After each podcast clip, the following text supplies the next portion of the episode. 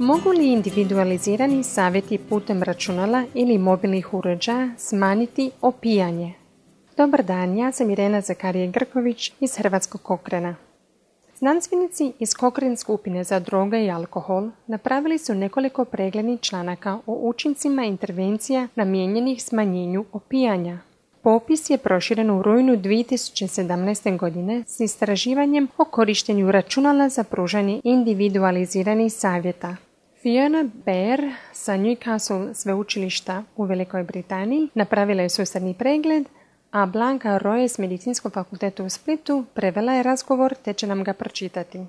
Ispijanje alkohola je opasno po zdravlje kada se redovito konzumira alkohol u količinama koje su veće od preporučenih ili ako se povremeno konzumira velika količina alkoholnih pića.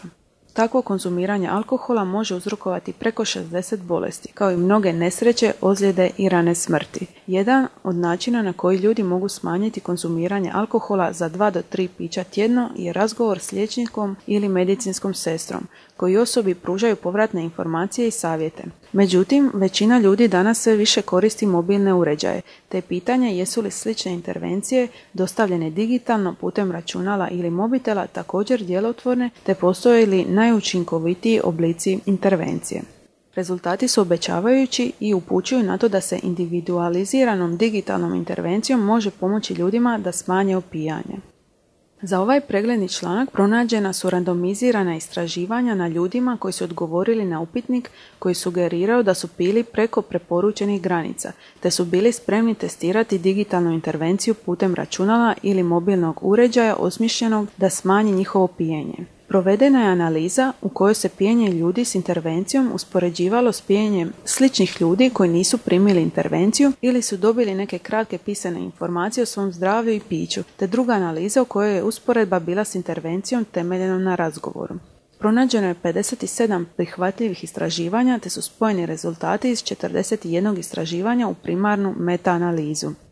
Pokazano je da u prosjeku ljudi koji primaju digitalnu intervenciju tjedno piju do 23 grama manje alkohola u usporedbi s onima koji nisu primili intervenciju. To je otprilike 1,5 litra piva ili trećine boce vina svaki tjedan. Iako je taj učinak mali usporedbi s količinom koju su neki ljudi pili na prvom mjestu, ako bi se digitalne intervencije naširoko koristile tako da se ta korist vidi u velikoj populaciji, to bi moglo imati veliki utjecaj na pojavu bolesti i nesreća povezanih s alkoholom. Pet manjih istraživanja usporedilo je pijenje ljudi koji su primili digitalnu intervenciju s onima koji su primali intervenciju temeljenu na razgovoru, ali nije bilo dokaza da je bilo koja intervencija bolja od druge. Ispitane intervencije su koristile devet tehnika za promjenu ponašanja, što znači da mnoge Dostupne tehnike za promjenu ponašanja uopće se nisu koristile u tim intervencijama. Od onih koje su bile uključene, tri su se pokazale uspješnim u smanjenju konzumacije alkohola. Te tehnike su zamjene ponašanja ili rađenje nečeg manje štetnog kada osoba osjeća potrebu za pijenjem, rješavanje problema ili poticanje osobe da razmisli o svojem piću i kreira strategije za postizanje zdravijeg obrazca pijenja i predstavljanje verbalnih ili vizualnih informacija iz vjerodostojnog izvora uz logotip dobro poznat poznate i pouzdane organizacije. Ukratko, iako nisu pronađeni dokazi da digitalne intervencije imaju više ili manje utjecaj na konzumiranje alkohola nego kratke intervencije utemeljene na razgovoru, pokazano je da je došlo do malog ali značajnog smanjenja konzumacije alkohola ljudi koji su koristili digitalnu intervenciju za pijenje alkohola u usporedbi s onima koji nisu primili nikakvu intervenciju ili su dobili samo kratke pisane informacije.